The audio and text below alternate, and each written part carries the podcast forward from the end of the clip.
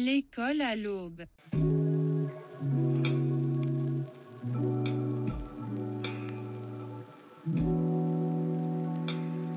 In audio.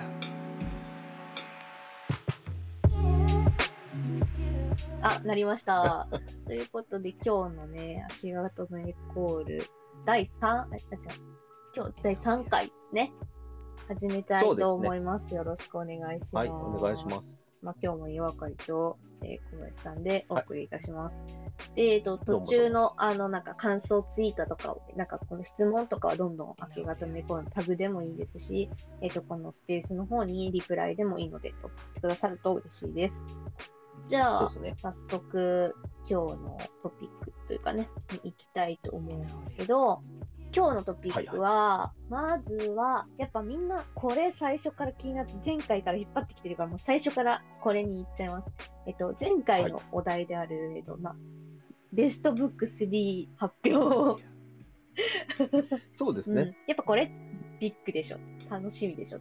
これ、うん、だから、えー、っと、にせんにじゅうにねんにそうそうそう、にせんにじゅうにねんのベストブックっていう。うんということですね。これ、 これどうしたんですか？えっと、にせんにじゅうにねんに読んだっていうことで OK でした。そう、読んだとか買ったとかでっていう。それどっちでもいい？どっちでもいい。ああ。だから、そうか。うん、だから、あの、読んで、うん、買ったのはだいぶ前だけど、読んで、こ昨年読んで、めっちゃ良かっただったら、言っていいっていう。ありですよね、ありありそれもね。うんうん。これ私からちょっと発表させていただきたいんですけど、これ純不動でそうなりますよね。純不動なんですよ。これもうどうしてもこれが一番とか言えないから、うん、そうそう。でしかも全部あの一つを除いてはまだ途中なんですけど、もうこれはランク入りしちゃってるっていうのがあって、うんうん、えっとまずえっと哲学の先生と人生の話をしようって国分光一郎先生の朝日文庫にも載ってるやつ、はい、これと、はいで次が言葉の展望台っていう三木成田さんの、ね、やつエッセイ中、うんはいはいはい、まあ、群像で連載されていたものをエッセイにしたされたというものですね。これと、はい、今読んでるばっか中なんですけど、現代思想入門、千葉雅也さんのうんうん、うん、やつなんですけど、いやこれね、はいはいまあ、ちょっとずつ紹介していくんですけど、まず一番最初にそうしましょう、はいはい、紹介させていただいた、えーと、哲学の先生と人生の話をしよう。これねあの、本当に良くて、うん、もう私、基本的に本って、ちょびちょびずつしか、うん、本当にちょっとずつしか読み、読めない人なのに、一気読みできたんですよ、うん、これ。で、何がそんなに面白いかっていうと、あの、本当に、あの、哲学の先生と言ってはいるけど、なんか、これって哲学のうちに入るんだみたいなのが結構あって、あと結構そのセンシティブな話とかも結構入ってて、はいはいはい、へー、みたいな。はいそういうのも扱えるんや、みたいな。これ、け形式としては国分さんが、えっと、なんか、えっと、誰かからの質問に答える。そうそうそう、メルマガみたいなのやってて、それで来たやつ、質問について キューアンドエー 方式で答えてるっていうやつなんですけど、なるほどね、すごい、あの、だいいち部、だいに部、だいさん部とあって、はい、本当にすごいなんえ、こんなにいっぱい集まったんだっていうので、いいです。これえっとちなみにないつの本なんですか？えっとこれはねこれ出たのがね、えー、うんと去年じゃないですよね。多分ね去年じゃない。えっとにせんにじゅうねんにのしがつにあのだいいっさつ発行されてる。でしかも千葉雅也さんがあの、うん、解説してくれてるっていう大御所の。そうなんですね。あでもあにせんじゅうさんねんのじゅうがつに書いたんだこの人。後書きが結構前そう結構前なんですよ。時代的背景的には結構前だから、ね、だからまあなんかどうなのかなって思うかもしれないけど、全然今でも応用が効くというか、こういう風に考えればいいんだ。あと結構結構本当に歯に衣着せぬ感じで言ってるから、うんうんうんうん、さっぱりします。さっぱりですがすっきりします。うん、なんかお風呂入った後みたいな気分になりますよ。えちなみにどういうことを質問される、えー、人生について人生について人生とかなんかえこれみたいな例えばですけどだいいち部のえっとだいいち部は愛、うん、欲望そして心の穴失業の救済は知らないが、うん、個人の救済は勉強だっていうのでいち、いちっていうので、バブル世代の父親がドバイから仕送りを送ってこなくて困窮していますっていうやつとかね。そんなこと質問するみたいなことを質問してくるけど、ちゃんと答えるんですよ、国分先生。なるほど。えーって、で、参考図書とかもちゃんとあって、ちゃんと哲学やってるんですよね。いや、面白い。それはだから、うん、哲学的に答えるっていうことなんですね。哲学的に人生を切り刻んでいくみたいな、なんかそんな感じですね。おー、まあ、この本はこんな感じです。本当表紙も真っ白でシンプルだから、あの、小旅行とかに持って行って、小旅行に持って行くことをお勧めします。安いし。長期滞在じゃなくて。長期滞在じゃなくて、小旅行に持って行く。あ、でもすぐ読んでしまう。そうそう、すぐ読めちゃうから。だから、あの、ほら、昔の大学生が、あの、ちょっと人生、なんかちょっと新しい自分を見つけ、探しに行くとかいう名目で旅行に行くじゃないですか。そんな、それのお供にしてほしいやつです、はいはいはい、これは。なるほど。マジで見つかるから。そう。あ、でもこれて、あれ、文庫化されてるの知らなかったですね。文庫化されてます。私はその文庫化された方を持ってます。はいはいはい。うん、なんか確か二村仁さんとかもこの話とかも入ってないか？違う、あ、それは別の本だわ。ちょっと失礼しました。それは別ですわ。はあはあ、でもめっちゃいいんです。とにかく。で、そして続いてにばんめに紹介した、うん、えっと、言葉の展望台ですね。三木内藤さんの。これ、群像で、はい、えー、群像って本あると思うんですけど、あの、うん、あれに連載をされていたやつなんですけど、これがまさに私がね、やりたかった、あの、哲学と、えっと、哲学とコミュニケーション、他者とのコミュニケーションっていうのがテーマになっている本で、うん、まあもちろんトラ、あのトランスジェンダー的なね、うんうん、話も入ってるんですけど、うん、何よりも、この三木那由他さんという方が、すごく文章を丁寧に書かれる方なんていうか、その誠実さとかなんていうんだろうな、うんうんうんうん。とにかくそういったところがすごくわかるものだし、物事の、うんうん、三木那由他さんの物事の見方がやっぱわかるなっていうのがあって、あの本当に、はい、三木那由他さん と, という個人の方のファンにもなれるし、うん、あとこういう、はい、てか言語、他者とのコミュニケーション、言語を使っての他者とのコミュニケーションってこういう感じなんだって、うん、そのちゃんと哲学的なね、あの三木那由他さんのご専門の言語行為論だとか、うん、えっと共同、うん、共同共同行為とかそういったことが、はい、ちゃんと入ってるんですね。それをちゃんと、うんうん、あの盛り込んでるのにもかかわらず、全然、あの、なんて言ったらいいんだろう。不自然じゃない感じでやっぱされ、導入されていて、すごいね、良、うん、かったんですよね。えー、すごいやっぱ、ね、あの、この三木那由他さんという人物に惹かれますね。うん、うーん、それがもう出てる文章ってことなんですね。で、これ、あの、えー、の後にあの、私が今回トピックとして取り上げようとしている、もっとみんなエッセイを読んだ方がいい。っていうことに直結することなんですけど、その何かを読むときに、小説でもいいんだけど、うん、その作家とか、あの、著者にすごい興味湧くことあると思うんですよ。この人ってこんなこと書くの、どういう神経してんだみたいな、逆にね。そうそうそう。そう思うときもあれば、え、この人、もっとこの人のなんか自伝みたいに読んでみたいとか思うとき絶対あると思うんです。そういう感覚です、これは。うんうんうん、そう。そうか。普段はね。でも今、そうかそうか。そうあの、あの、そうそうそう、エッセイのね、うん、話をしようっていうことを言っていたときに、うん、ふと思、一つ思ってたのは、うん、僕だからエッセイ結構読めない人なんですよ。あ、なるほどね。で、だけど、あのー、今、ヨワカリさん言ってくれたまさにそうで、うん、その書いてる人への関心があると、その人のエッセイって読めるんですよ。そうそうそうそう。そうそう。だから結構そこって、あのー、結びついてますよね。うん、結びついてるんだ。うん。そうそう。っていうのを思った。うん。なるほど。はい、そうなんですよ。だからね、しかもこれそんなにあの分厚くないので、で、しかもそんなになんかトピック、ものすごく難しいことを書いてるわけでもないので、きっとね、うん、あの、本当にいいです。なので、あの本当に、そんなに価格も高くないし、講談社から出てるしということで、マジで、宣伝みたいな本当にあの、いいので、読んでくださいという。でもた確か言われるとこういう形の言語哲学系の本って今までになかったような感じがしますね。そうなんですよ。で、まあ、ご本人がおしなんかでおっしゃったね、カツカツなスケジュールの中でやってたらしいんですけど、それも微塵も感じさせないものなので、うん、本当に、まあ、連載やもんね。そうそうそう。それはね、で、た、ね、体調もギリギリの中でやったやつだけど、こんだけクオリティ出せてるってすごいって。もう自分がほら書く人間だから、やっぱそこも考えるわけですよ。どうやったらこんなこと書けるんだろうなとか、普通にあの、なんだろう、あの、お手本にしたくて読み始めたっていうのがあって。ね、そういう感じです。こ、どちらの本は。うん。あとね、じゃあ次に今、現代思想入門読んでるって話したんですけど、これは本当にすごくって、あの。これ多分、法をいろんなとこから聞きます。そうでしょ。だってあのね、ねこれ、口語体で書かれてるんですよ。こういう本には、珍しく。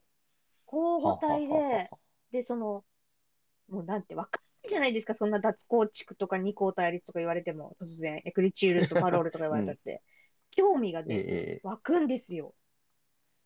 興味が湧くんですね。で、つぶやきたくなっちゃうの、うんうん、これうまくできてますね。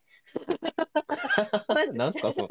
あ、そうだ。そうだ。つぶやきたくなっちゃうんですよ。うん、これについてこれってどうなのかなみたいな、そういうこと思うから、やっぱうまくできてるし、はい、で、あのー、やっぱその、ビッグネームで、ジャック・デリダ・ドゥルーズ・フーコーのさんにんを中心に取り上げていくというふうになってるやつなんですね。だからその、はい、まず最初第一章がデリダなんですけど、デリダから始めるのも多分きっと何か意味があってそうしてるんだと思うんですね。うん、で私はそれに関してはわかんないんだけど、まあ、まだね、うん、ちょっと読み、読み、なんだろう、あの、まだちょっと読み進められてないので、あれなんですけど、本当でもね、この時点でかなりね、あのもう、これは絶対紹介しなきゃダメだっていう、もうなんか、使命感を感じさせるんですよ。なんか、なるほど。それでデリダってすごい難しいから何読んでいいかみたいな話とかも結構あると思うし、で、なんで私がこれ紹介したかったかって、うん、この明け方のイコールを聞いてくださった方がデュデューズに入門したされたいみたいなことを結構おっしゃってくれてるんだと思うんですけど、まあそれにきっとぴったりだからなと思ったからなんですね。うんうんうんうん、まだデュデューズのとこを見て見れてないんだけど、まあもう、うんおそらくきっと素晴らしいんだろうともうそういう気持ちで言ってあの本当にあの、うんうんうん、千葉雅也さんの本を初めて読んだけど千葉雅也さんのあのもっとあの動きすぎてはいけないとかツイあの、うんうん、あのライティングの哲学とかそういった本を読んでみたくなるぐらいあの本当にそれこそさっきのね、うんうん、あのエッセイを見たいっていうのと同じような感覚でもっとあの興味が湧きましたね。千葉雅也さんってこういう手つきでこの、あの、ものを書かれる方なんだっていうので。そういう点でもすごくいい本だと思いました。で、しかもめっちゃ、はい、売れてるので、うん、ぜひ。そうですね。それはもうそうですよね。買えっていう。買え、そして読め、そして書け、みたいな、そんな感じですね。はい。そうか。はい、いや、だからもう、だからその現代思想ってね、うん、やっぱこう、読んで難しくって何書いてるかわからなくてっていうのが、まあ、あ, あるけど、千葉さんね、うん、やっぱりリーダブルにこう書かれる、そうなんですよ、えーね、人ですし、うん、あとね、ポイントを押さえて、こう、あのー、わかりやすく説明されるっていうのが、あのー、そう、ね、上手なんですよ。やられる方なんで、うん、すごい、やっぱあの、いいと思う、うん、すごい良かった。なんか、あのー、うんうん、やっぱね、なんだろう、こう、本当に言葉遣いがいいし、ちゃんとあの、色、うん、あの、射程っていうかあのいろんなところ見てるからこそいろんな角度からいろんなものをちゃんと三者目第三者目線で見えてるからこそ俯瞰できてるからこそこの言葉たちが出てくるんだろうなっていうのが私はみ、うんうんうんうん、思っていて、うん、本当にあのあにこういうあの難しかったことたたちはこういうことだったんだっていうそういう感じですね。うんうんうんなるほどね。うん、そう、まあそ、そういうことをこう、読んでる人に、えっと、感じてもらえるっていうのは非常に重要ですよね。うん、マジですごい。うん、大事ですよね。があの言葉を紡ぐことで、ご飯を食べているだけある。誰だよ、お前って感じなんだけど、でもそう思った。本当、純粋にそう思ったんですね。そう。そうですよね。うんあとなんかでもこの本読みながらそう思ったのがその、うん、書いてたんですよね実際に千葉さんがその、うん、えっと知識あの前提知識がねあの、うん、哲学の本って必要なこと、うん、多いよねみたいなことを書いてたんですよ、って普通、うん、昔は読者に一定以上の教養を求め、うん、も読めないなら読めない方が悪いと突き放すのは普通だったと書いてる、うんうん、このことが結構私フックになったというか、あのすごくあの、うん、そうなんだよなって、そのせいで私は何回あの脱脱落しちゃったっていうか、もう本当にあの本当にちょっとやめようと諦めたことかっていうでもやっぱその、うん、広い意味での教養とかっていうののこととかについても考えさせられましたね。ちゃんとそれ書かれてなかったけど、でもやっぱそういうこともやっぱ、うんうんうん、教養とは何か、本を読めるとはどれだけ豊かなことなのかっていうことを深く考えさせられる本になりました。うん、なのでこれ本当にね、すごいと思う。うん、発明だと思う、この本。そこまで言わしめるだけの力がこの本にはある。だからこんだけ売れてるんだなっていう。うん、これはすごいですよ。はい。まあ、ちょっと長くなっちゃいました。ね、はい。私のさんせんはこちらになります。はい。はい。はい、ありがとうございます。はい、えー、そうですね。はい、続いて小林さん。ね、えー、っと、はい。僕のさん、さんさつということですが、はい、あの、これ、あれですね。改めて自分の、えー、っと、記憶力のなさをこう、びっくりしますよね。何にも覚えてないんですけど、何を読んだか、何か、何買ったかとか全然覚えてないので、うん、いやいや、ちょっと、あの、反省しまして、はい、あの、なんかつけた方がいい。いちがつ、そうそう、いちがつついたちからちゃんとメモを取るように。ああ、すごい。成長していると。しましたので、うん、そうそう。うん、で、えっ、ー、と、そうそう、えー、記憶を頼りに、うん、絞り出しましたけど、ありがとうございます。えー、え、え、ちょっと待ってくださいね。えっ、ー、と、え、岩上さん、番外編とかないですか？番外編は今のとこないって、もう完全にみっつでもう絞っちゃいました。なるほど。じゃあ、ちょっと僕、まずちょ番外編あっても全然いいですか？あの、えっ、ー、と、これはもう言わざるを得ないっていうやつですけど、はい、あの、平井康先生の、はい、えっ、ー、と、世界は時間でできている、ベルクソン、時間哲学入門。これはもう番外編です。もう、うんうん、あの、僕のようなものが、えっ、ー、と、そのベスト、だうんぬんだっていうのに入れるのもおこがましいレベルのすごい良かった、えー、の領域ですので、あのもう皆さんお読みになられるといいと思いますし、これこれあの僕あのえっ、ー、とね、うん、えっ、ー、と週刊読書人かなんかであの書評を書かせていただいて、はいはいはい、そこにも多分書いたんですけど、えー、書いたからちょっと、えー、書いたかもしれないですけど、うん、これ多分もうこれここ何十年多分超える本がもう出ないんじゃないかというぐらいの本なので、あのここここじゅうねんぐらいは多分もう こ, これを参照するしかないという本だと思うので、もうあのなんでしょうね、もうよ読まざるを得ないという感じはあります。そうですね。で、そうそう。で、それまでは、えっと、まあ、ベルクソンに限定すれば、僕の中ではですけど、うん、あの、杉山直樹先生の、えっと、聴診する経験論っていうのが、うんうんうん、あの、ベルクソンの本では、えっと、何度もこう読み返す、参照する本。うんうんだったんですけど、うん、で、まあまあ、えっと、そう、杉山先生の本は、まあ、ベルクソンのやっぱこう持続っていうものが、まあ、ベルクソンテキ、テキストの中でどういうふうに、こう、えっと、なんていうかな、理解されているかっていうことを非常に、あの、明快に、あの、なんていうかな、書かれている、うん、非常に良調で、だったんですね。うんうんうん、で、今回の、えっと、平井先生の、いや、えっ、ー、と、本に関して言うと、うん、うーんと、まあ、要するに物質から精神までを連続的に論じ上げるっていうこと、うんうん、をベルクソンに即してか書き上げておられるっていうのが、もうこれはだからもうなんでしょうね。うーんと、あらゆる哲学的な関心がそこに詰まってますから、うんあのどんな多分、うん、関心を持っている人でも、あのー、非常に何かを売るものがあるだろうなという本だし、うん、いや こ, これはすごい本なので、これはちょっとだから別格、別格もうこれはもうあのランクに入らないという。ランク外、ランク外の殿堂入り。そう、ランクに入れるのもおこがましいという感じですね。これぜひ。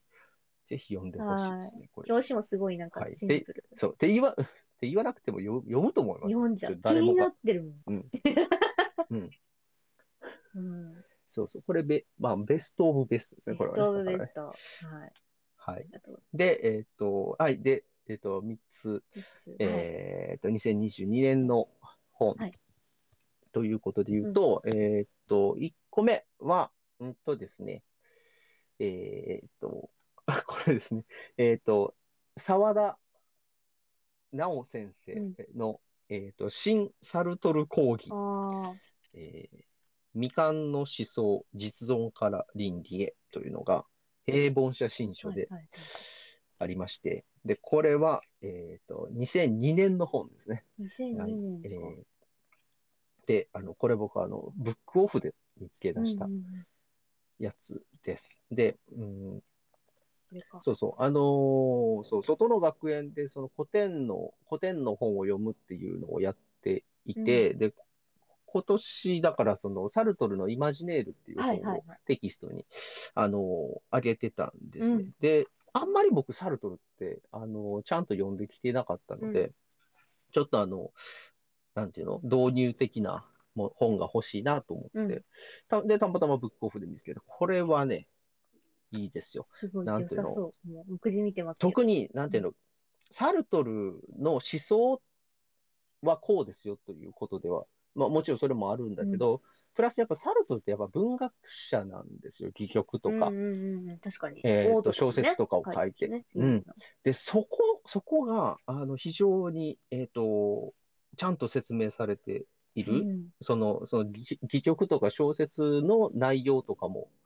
あの説明されていて、そう こ, これ読んで、あ、そうサルトルの文学作品ってこんな面白いんやなって思ったっていうのがまずありますね、うん、あるし、あとは、うん、やっぱそうサルトルのこのそうそうなんていうの、やっぱごじゅうねんだいろくじゅうねんだいってそのそうドゥルーズも書いてますけど、やっぱりヒーローだったんですよ。そのドゥルーズとかフーコーとか、うん、ガタリ、ガタリとか、まあ、デ, デリダとか、ね、うん、えー、からするとなんていうかな、単にそのうん哲学者思想家っていうだけじゃなくって、うん、やっぱ政治的な、えー、と運動に参加したりとか、うん、あだってねノーベル文学賞を 拒, 拒否したりね、やっぱヒーローだったわけですよ、うん、そうだけどなんかそのうんはちじゅうねんだい以降、うんうん、そのもうこの本の中の、えー、と書き方で言うと、もう誰もサルトルなんて読んでないの、うん、なんかもう誰もサルトルに期待はしていな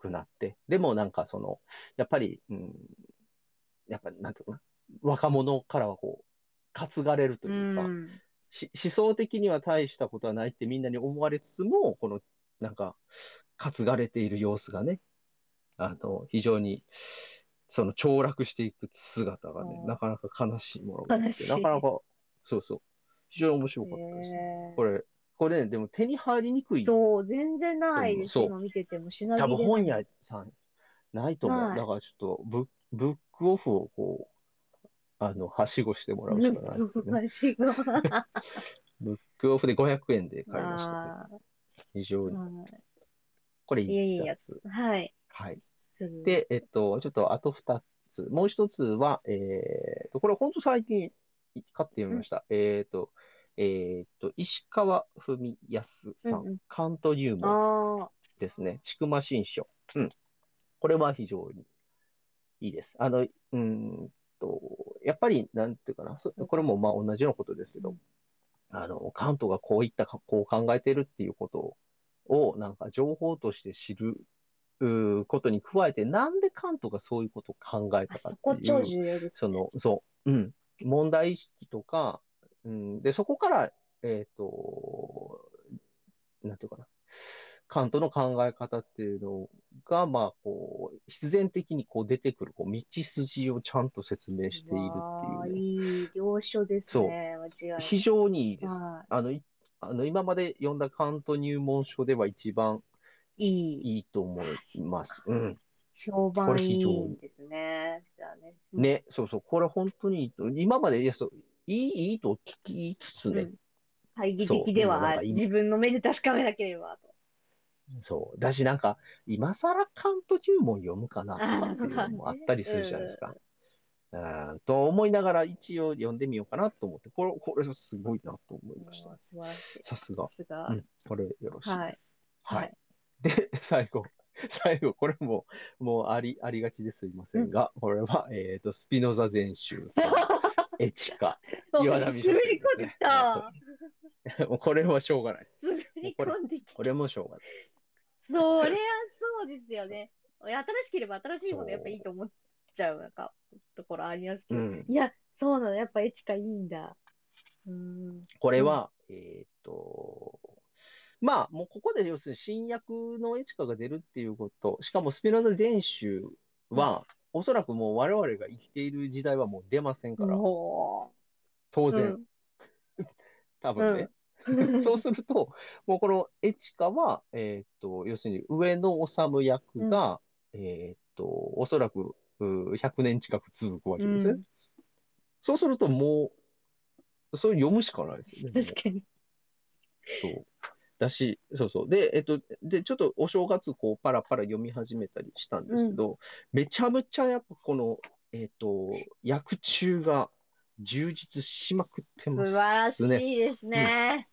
うん、やっぱこれは、うん、えー、そうそう。だから、えー、あ、あえて言うと、えっと、訳中を読みながらだと本文読めないぐらいの量なので、これだから難しいですね、使い方として、うん、あのだからまあざっとこう、えー、と本文を読んで、うん、で次中だけをざっと読むとか、ね、あはいはい、感じをちょっとそういう工夫がちょっといるかもしれないですけど、うんうん、でも本当にこれあの上野先生のなんかゼミに出てるぐらいの気持ち説、うん、説明がされてますから、うん、これはやっぱちょっと外せないですね。外せないんだ。は言っとかないといけないと思いまして。えー、すごい、はいえー。やっぱ中が充実してる本ってなんでこんなにワクワクするんですかね。いやでもあれなんですよ。でも逆にこの中がいっぱいついていることをこう嫌がる人もいるんですけどね。うん、うん、そうそうそうそう。本文で言えとかね。まあでも、うん、これに関してはねあのー。スピノザをやっぱこう素手で読むなんていうのはできないですから、ね、やっぱりこの研、うん、そうそう研究している人がしかも第一人第一人者とかも第一線ですからね上野先生。すごいなスピノザ研究。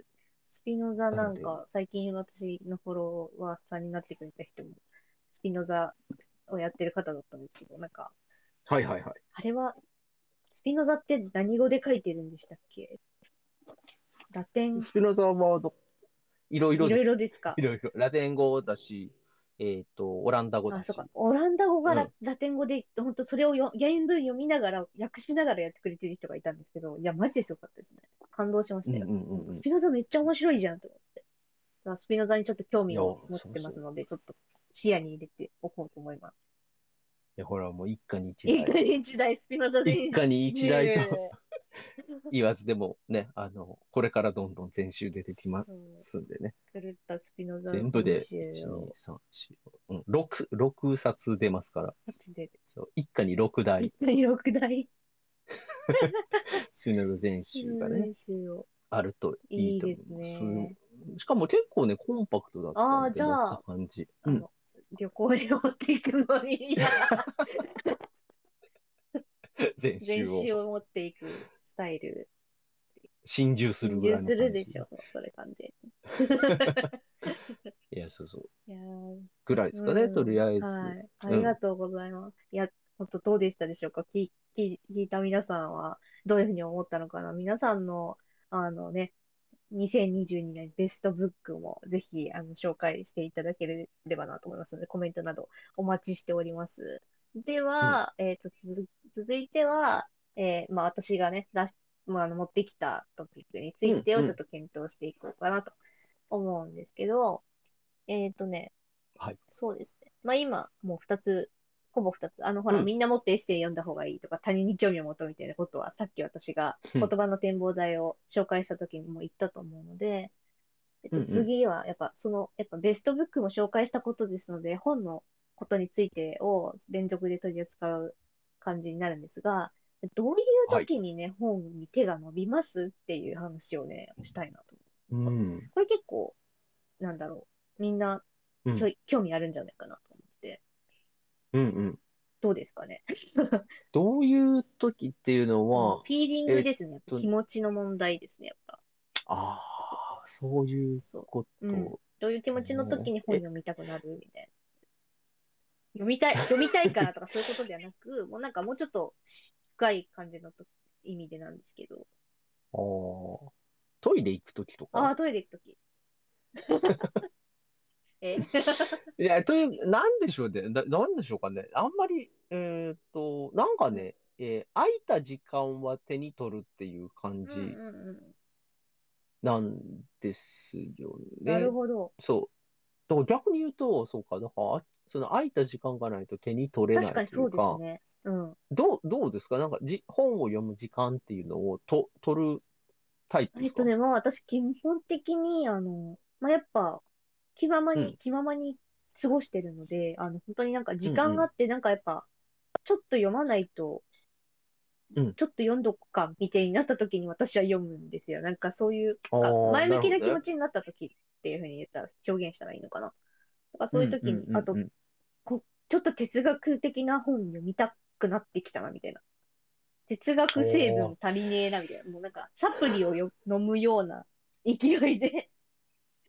それはなんかどういう時なんでしょうね。そういう時はやっぱなんか自分がこう前に進みたいみたいなのとか、深く潜りたいみたいな時、何かしら動きたい時ですよね、はいはいはいはい、要は社会的にって言ったら言うかちょっとおかしいけど、社会的にではなく、なんかとにかく自分はなんかじっとしてられないから、だからじっとしてるのはもったいないし、うん、なんか時間無駄にしてる気がするから、何かやりたいけど、うん、体を動かすのは無理。じゃあ目と脳を動かそうみたいな感じになって本を読むんですよ。うん。うん、へえ、なるほどね。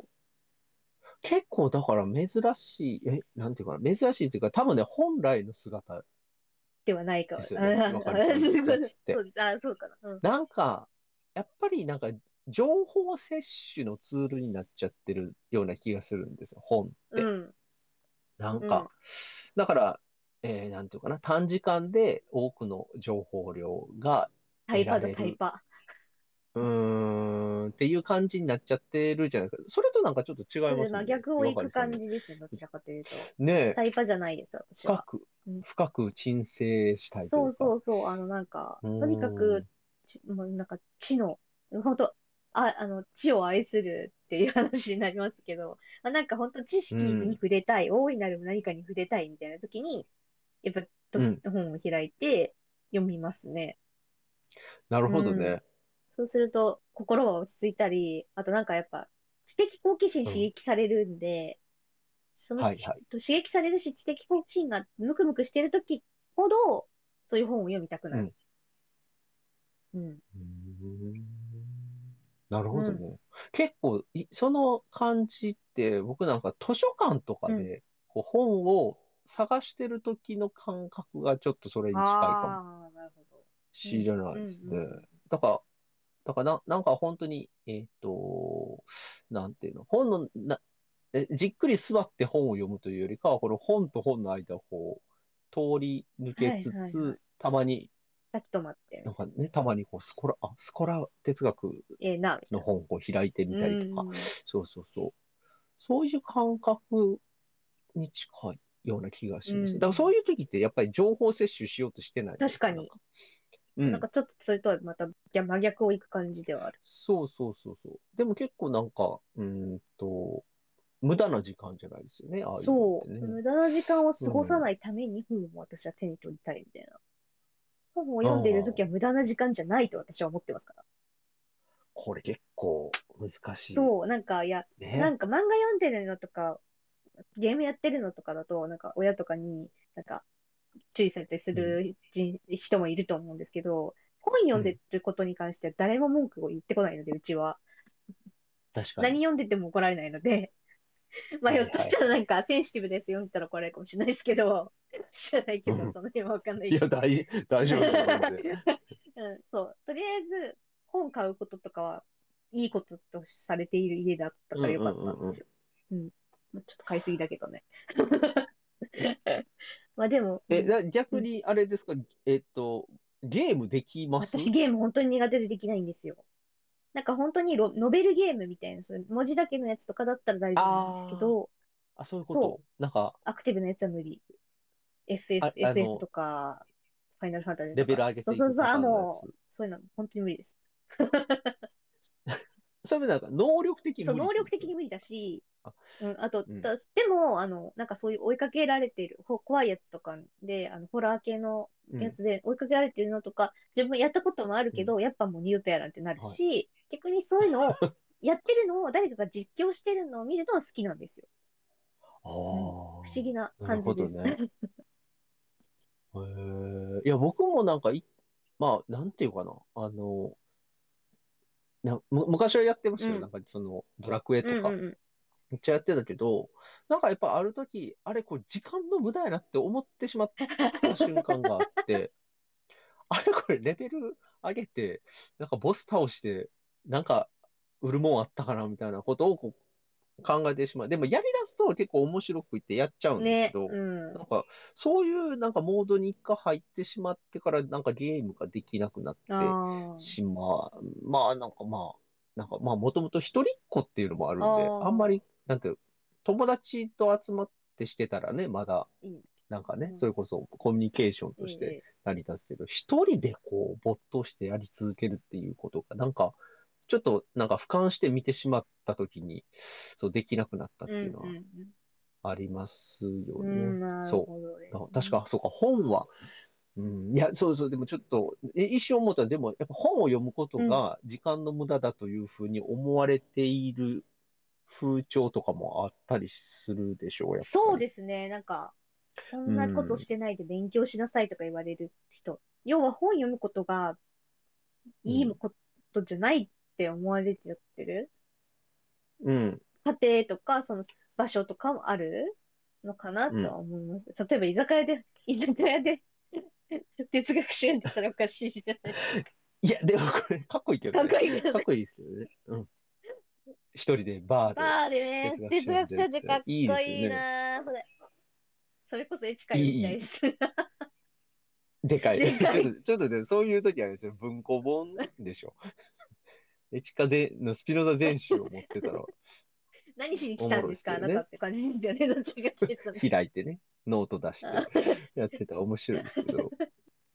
そうそう。いや、なんかだから、なんていうの、同じ情報量を得るんであれば、それ YouTube 見りゃじゅうごふんでね、身につくんだから。まあね。そう、動画を見た方が効率がいいっていうのは、なんかね、ありますよね。でも、ちょっと、とやっぱ違いますよね。本を読んで得られるものって ね, そうですね。そう、明け方のイコールの我々の考えるタイパとかに抗う手段としてやっぱどんどん本は読んでいくべきだと言っていきたいし、うん、本を読むことは尊い営みなんだと言っていきたいと思う。本は大事にしていきましょう、うん、マジで。積読も我々はそうそうあの許可してますし、許可してか支持してるし。誰やねんお前らってどの目線かどの目線かなんだけど、積んどくは OK どんどん積極的にしていけ、うん、そうですよ。積むこと大事ですからね。積むこと大事ですよ。積んでおくことによってやっぱ、うん、ふとした時にあそういえばこれよ持ってたじゃんみたいなで探してそうそうなんかあれですねなかなか部屋掃除が終わらない人みたいな感じになるやつだけどああ確かにいやそれはそう。うんあ、これも買って持ってたけどまだ読んでねえな。いや、面白いな、この導入。だから思いな。これも、あれも、どんどん積んどくの中に、その、中途半端に読むやつが増えていくっていうね。そうですよ、うん、そうそうそう。だから、うんまあ、読みたい本が多いっていうことですからね。それはいいことですよ、マジで。そうそう豊かなことですよ。ない、ないとね、もう、無ですからね。そうです。何もないですから。うんでは、そう、どういう時に本に手が伸びますかっていうことに関しては、まあ、二人とも、なんか。あ、結局どう、どういう時あ、そうか、どういう時まあ、私からする。サプリメント。サプリメントですね、私は。欲しくなった時っていうこと。哲学成分足りない。なんか、なんか欠、欠、欠乏しているなっていう感じなんですかね。足りない。な、何を得られるんですかね。えっと、やっぱ哲学成分が得られるんですよね。フィロソフィアというものが得られるんです。フィロソフィアという。それはだから、他のものでは得られないですね。ツイッターやっててもフィロソフィアは得られないんですよ。うんま、いや、そう、すごいいいことはあるんだよ。あの、たまにすごい考えさせられる。情報量、ね。そうそうそう、めっちゃあるから。あるんだけど、うん、逆になんか最近ちょっとツイッターをやめたくなってきたところもあって、なぜかというと、うんうんうんうん、具合がマジで悪くなるっていうのがあって、閉鎖病棟に入院させられるんじゃないかレベルで、具合が悪くなるんじゃないかみたいなことを考え始め、ちょっと、ちょっと考えもんだなと思って、ちょっと向き合い方を変えてみないとなとか思ったりもしてたぐらいなんですけど、まあで、いや、なんか、うん、あとちょっと聞きたかったんですけど、うん、ちょっと話飛びますけど、はい、だからツイッターでヨアハリさん全然出てこなくなったんですよ、僕のタイムラインが。ええー、私ちゃんとツイートしてますよ。ねえ、うん、でしょ、うん、全然出てこないんですよ。なんか、今まで見てた人たちが、なんか全然出てこなくなってしまって。なんかだからアルゴリズムいじられちゃったんじゃないですか。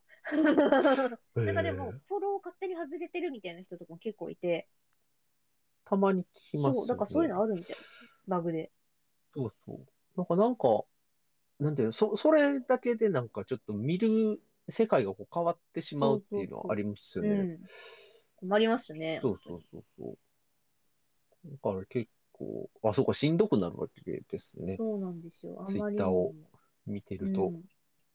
そう、しんどくなったりとか、やっぱその、苦しみが湧き出し、すぎて人に迷惑をかけるときがあるので、そう、人に迷惑をかけたくないから、なるべくこうそういう、なんだろう、ツイッターを見ない方がいいんだろうけど、でも見ちゃうみたいな。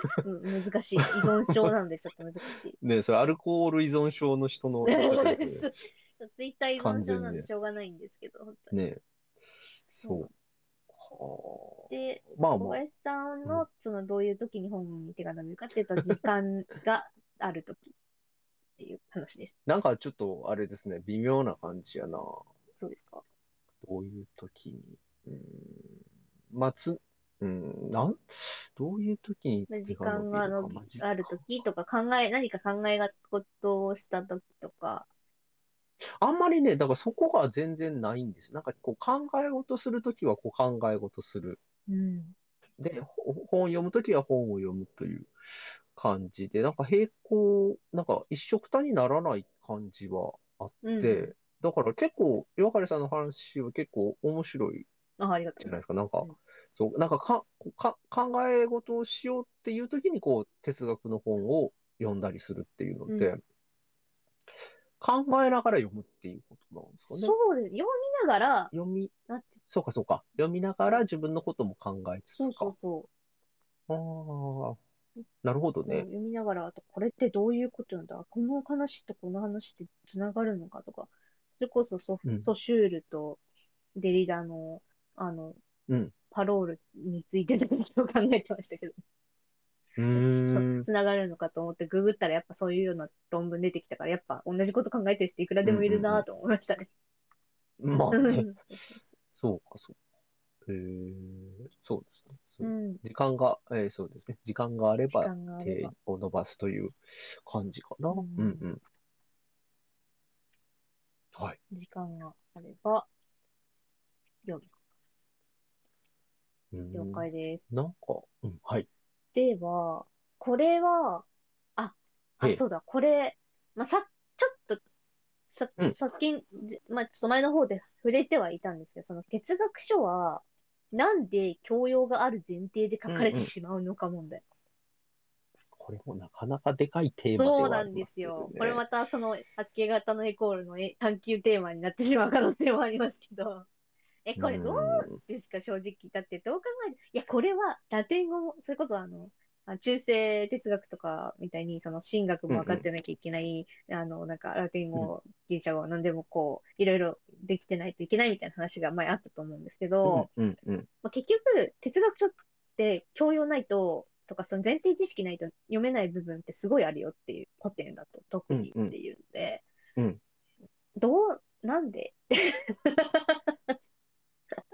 なんでなんでっていう。本当なんでわーい、わーい。さ、でもさっきなんか、あの、千葉さんの話でちょっと出てきた、うん、えっと、話で、うん、ああ、そうかって思っったのは、うん、その、教養っていうものが、要するに、の内容が変わってるというか、なんか、うん、なんていうかな。うん、いや、要するになんか昔はその教養、ある程度の教養っていうのは前提にされていたから、うん、それを要するに、あの、し、知らないことは恥ずかしいことだし、うん、もう、だから知らない人は、じゃあそれが前提書かれてる本なんていうのは、えっと、読む必要がないというか、そうか、もう門前払いみたいなことだったんですよね。うん、で、それが、うーんと、結構古い教養主義みたいな形で、うん、今はあまりこう受け入れられなくなってきたっていうのは、あるんでしょうね。うん、うーんどうかな、でも、ど、どれくらい、うん、どれぐらいから変わったんでしょうね。どうなんだろう、なんかその。いや、でも僕、でもにじゅうだいぐらいの時って、まだそんな感じでしたよ。あ、本当ですか。うん、なんか、大学無知だからし、うん、無知だから仕方がないね、みたいな感じで、おーあの、いう感じで扱われたこともありますから。うわー、しんど。いや、なんか、それこそ。いや、でも、うんそう、ファスト教養の話、ちょっとこれ、近い部分。なんか、その、ファスト教養が、こう、求められるのって、タイパとかのこともそうなのかもしれないけど、それ以前にやっぱ、うん、なんか営業マンとか、そういう、なんか働く人たちが、いろんなことを知っていないと営業に使えない、うんね、自分がそのしょしょ、仕事として成り立たないみたいな、あとその、接待の場とかでちょっと恥ずかしい思いをするとか、うん、そういう感じで使われて、うん、要は、一種のビジネス書みたいな感じで使われているのかな、という意味で、考えると、やっぱその、教養の意義が変わっている説。うん、まあ、それはあるよね。説はめっちゃあると思います。うん。うん、なんていうかな。あ、これでも、これもな、なんかどっかで喋ったこともなんかあるけれど、うん、なんか昔の現代思想とか、うんえー、昔の思想とかね、まあ雑誌あるじゃないですか。うん、商業誌。えーで、えっと、対談、今もあるでしょ。うん、その、その研究者同士が対談しているとか。体に法人かけるみたいな、そういう。そうそうそうそうそうそう。あれ、あれね、だから僕若い、にじゅう代ぐらいの時にその批評空間とかで、うん、それこそ浅田明だと、唐谷公人と、前田秀樹と、うん、えー、っと、とかこう、えー、財、財津を座談会してるみたいな。あったんですよ、ドゥルーズの。そうそう。で、これね、あの、当時、あの、えっと、だから学部生ぐらいで読んでましたけど、何一つ分かってなかったんですよ。なるほど。何が、何が、そう、何が会話されてるのか全然分かんないんだ。分からない。えー、で、うん、えっと、結構、だから現代思想とかもそうだったんですよ。もうなんかもう、むちゃくちゃ高度なことが、こう、会話が、こう、交わされていて、ね、で、それが教養だったんですよ、なんかね。ああ、わかんない。あ、なんかもう全然わからんなっていう、自分には、自分には教養がないんだっていうのを、こう、まざまざと見せつけられるっていうのがあったんですよね。ねで、えっ、ー、と、昔のやつとかを今読むじゃないですか。うんえー、今読んでもわからないですよね。結局わかんない。そう、結局わからんというのはあるんですけど、で、そういう感じって今もうなくないですか、なんか。たまにね、現代思想とかのこの対談とかを読んでも、そんななんかこう、なんていうかな、もうなんか頭を、あの、殴られるぐらいのなんかわけのわからない会話されてたりとかって、あんまないような感じがするんで。そう、二人でろくろ回し合ってるだけみたいな。な、そうは、それは悪口。えー、いやいや、なんかね、そうそう、なんか、うーん、なんかそういうのがあんまり、どうなんでしょうね。やっぱこう、読者にこう、寄り添うように。なんか、やっぱこの、現代思想入門にも書いてあったけど、うん、その読書によ、読者に寄り添うみたいなのっていうのが、うんうん、本当にあったのが、それこそ現代思想が、ほんと、なんて言うんだろう。どこだろうどこだろう、えー、ちょっと探すと。うん、えー、っと、そんなようなことがね、やっぱ実際書いてあったんですよ。読者に降りてくるみたいな、うんうんうん、そんな言い方してなかったんだけど、うん、まあ私の言い方で言うと、うん読者に降りてくるやり方をするようになったのって、うん、最近なんで、うん。でしょうね。うん、だと思います。むしろその、ま、かその書き方が読者に、読者にとってめちゃめちゃいい風に、うん、めちゃめちゃちゃんと読んでくれるように、書いて、書いてることの方が大事みたいな、うん、そういう感じ。あ、逆か。全然見当たらない。いやでも昔のだから対談とか見たらなんか全然こっちがついていけない話題で、そう二人で喧嘩し合ったりしてましたからね。なんかめっちゃ言い合いになってるね。討論そうそう言い合いになってるとか、それがめっちゃ面白かったですよね。うん、なんかね最近あんまりそういうのないですよね。まあなんか。不毛なのかな。なんか怒ら、怒られが発生してるやつとかは多分あると思うんですね。うん。あでもそういうの見せ見せ見せられるとちょっと、うん、あこれだあったあった。えっと、うん、じゅうはちページのところ最初の方ににじゅう にじゅういっ世紀になってから第一線の研究者による分かりやすい入門書がたくさん出るようになりました。そういう出版状況になってから読書を始めた世代からすると、にじゅっ世紀後半に書かれた学問的文章は、あまりに不親切で暗号文みたいで衝撃を受けるでしょう。怒りすら感じる人がいてもおかしくない、うん、ないと思います。格好ですが、昔は読者に一定以上の教養を求め、読めないなら読めない方が悪いと好きだった文章でした。それでも読者はついていこうとしたのです。うんうん、さっきも引用したところでした。すいません。だから、読む、読むのを放棄してしまうっていう感じなんですかね。なんか多分。とか、あれはだからもっとわかりやすく書けっていう風に。そういうこと。ツイッターで書いてる。そうそうする。マジでわかんなかったんだけど、みたいな。どういうことみたいな。もっと丁寧に。これは根深い。噛み、噛み砕いて書いてよ、みたいな。そういうなんか、おこ、怒り、なんか怒りを、その、読書、なんだっけ。そういう読書つの、読書、うんメーターとかに書くんじゃないですかいや、昔は、だからそうなんですよ。だからそういう振る舞いが教養のなさだったんですよね。うん、なんかあ、なんていうかな、自分が理解できないっていうことに対して、この著者にこう文句を言ったりとか、なんかわけのわからないことを書いているみたいなことを、こう、堂々と言えなかったんですよね。うん、それ、それはやっぱり教養がないというふうに。自分から発露した。発露しちゃっていいのって私なら思う。うん、いや、だからその、そこの多分ストッパーが外れちゃったんですよね。ここ多分じゅうごねんとかで。あまあ、なくなったんですよ、多分。確かに、それは、あ、多分、それ エスエヌエス が出たっていうのも結構大きいかもしれない。うん、うん、それはそれもありますよね。うん、言え、言えちゃうんですよね、うん、気軽に意見を。で、そうそうそうそう。それで、え、私はこうだったんだけど、みんな賛同してくれるみたいな。そういう、うん、ある程度その賛同者もね。そうそう、私もそうです、みたいな。そう、エゴサとかして多分書くみたいな人多分増えて、それが重要されるようになってきた。そういう世の中になってきたから、あの、なんていうの、確かに売り、売り手市場、買い手市場みたいな、そういうのの違いが多分生まれたのではないでしょうか。うん、プラスだからやっぱり自己批判とか、じ自分をこうメタ視点でこう自己批判するっていうタイミングを、うーん、得る機会がなくなってるっていう感じもあるかもしれないですね。ああ、逆にね。確かにそのメタ、うん、メタ自我みたいな、メタ自我みたいなもの、第三者目線で自分を見るみたいなの。自分って、ひょっとして、え、なんか昔流行りましたけど、え、私の年収低すぎみたいな、そういう感じで、え、私のちょ許容低すぎ、なさすぎみたいな、そういうのをできるタイミングっていうのが、なんか、うん、今は結構そのなんていう自己責任主義とか、そのなんか自責が基本、自責することがもう基本みたいな、そういう中に、ね、ああ、そっちがベース、ね、そうそうそうだと思うんですよ。だけど昔は人の責任にするものみたいなだけど、うん、人のせいにしてなんか自分を高く見積もっていくぜみたいな、自己肯定感マシマシみたいな、そうだったんじゃないかなって。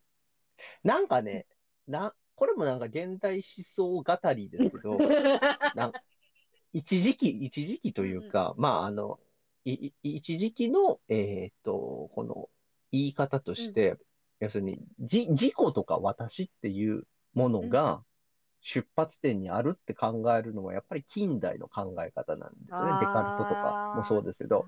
だけど、そうじゃなくって、うん、実はもうそんな、なんていうの、本来的な自己みたいなものが出発点にあるんじゃなくって、うんえっと、自己っていうのはあくまでその他者から見られた、えっと、自己でしかないというか、えー、他者によって見られることで自己になるっていうのが、おそらくにじゅっ世紀以降の、あの、考え方というか、うんうん、一つの語り方だったんですよ。その主体化していくっていうかね、人間がその他者の視点から主体化していくっていうのがあったんですけど、それがもはやなんか通用しないっていうことかもしれないですね。うん、そういう自己のあり方っていうのが、それこそなんかにせんねんまでで終わっちゃったのかなっていう気もしますね。それはだからそう岩刈さん言われるように エスエヌエス の発達とかっていうのと一緒で、うん、あれですね、他者の視点をそうそう自分の方にこう向ける以前にこうパッとつぶやいたことにこう同調してくれる人がやっぱりこう周りにねガッと集まると、やっぱりその他者の視点から自分を眺めるっていう機会ってないでしょ。常にこう発信し続けるっていうことに自分自分自分みたいな、その主語デカめみたいな。あなしかもだからそのねデカルトみたいに出発点となる確固たるものは別になくって、常にこう発信し続け、そうな、なんていうかな、この、えー、と空っぽの自己を常にこう抱え抱えたままこう、うん、発信し続けるみたいな、それでなんか自己形成してしまうっていうのがある、そういう風になっちゃったのかもしれない、ね。それで一本本書けますよ。うんマジで。なんかそんなで、あ、今の話でなんかそんな気がしてきましたね。いや、マジで書ける。ね、今日、今回マジ神回かもしれん。今回も神回かもしれん。いやいやいや、そんなことないですけど。マジで神回かもしれない。今回、マジで。適当に喋ってるだけですからね。マジで、あの、本当にあの、宮台真司さんとかと同レベル、と言っても過言ではないレベルのこと言ってますよ、我々。批評ですよ。現代、現代批評してます。でそれは多分永井ひとしさんとかが結構言ってそうな気がします、うん、でも先に、うん、ああそうなのか、なんか結構あの永井さん永井先生はなんかツイッターの、うん、とかあのそれこそ千葉先生も言ってそうだけど、あのツイッターのなんかやり取りみたいなのをすごい、うんうん、一冊の本にして出してるんですよ、うんうん、ああはいはいはい、なんかポップなちょっと表紙ね、あんな感じのもので、多分何かしらこう対話、うんうん、入藤さんとかとの対話で、いや、あれはマジで神の対話だったみたいなやつみたいなね。いや、確かに。うん、でもまあ確かにそのにせん、え、これわからないです。にせんねんだい以降、にせんねん以降かどうかもちょっとわからない。もっとその前になんかそういう経緯があったかもしれないですけど。松野博樹さんとかその辺ね、見てそうだけどね。なんか誰か書いてそうな気もしますけどね、うん、そういうことね。あれですよ、ゼロねんだい批評とかはそういうところから来てるかもしれない。うん、結構私の周りでゼロねんだい批評めっちゃされてますから。うん、ね。これだから、うん、これだから羅漢の終わりです。羅漢の終わり。羅漢精神分析の終わり。だからこう今、だから話したような語り方って、やっぱ羅漢の精神分析がこの、うん、なんていうの、テキストになってるとかいう。るものだから、だからそういう書いた方がいいです、ね、うん、話話の、えー、話が通用しなくなってきたのか、えそれはちょっと松本拓也さんに書いてもらおう。それはもう羅漢の終わり、うん、確かの目線から見た主体化、もうこれでタイトルできましたね。まあまあ、そうそう、おふざけを終わりにしてつ、まあ、それと多分結構絡んでくるかもしれない。思想強めな人と関わる方法。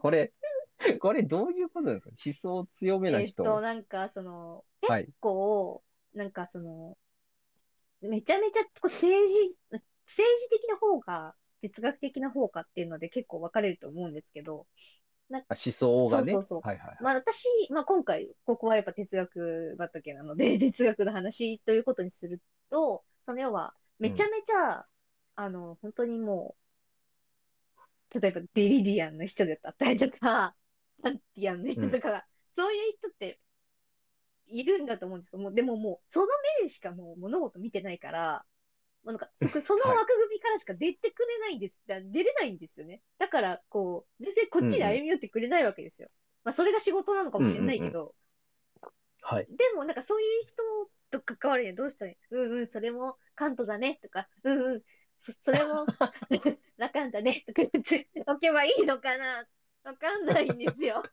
老人ホームみたいな。そうだねおじいちゃん。そうだねおじいちゃん。羅漢、それも羅漢。羅漢だねって。羅漢だね。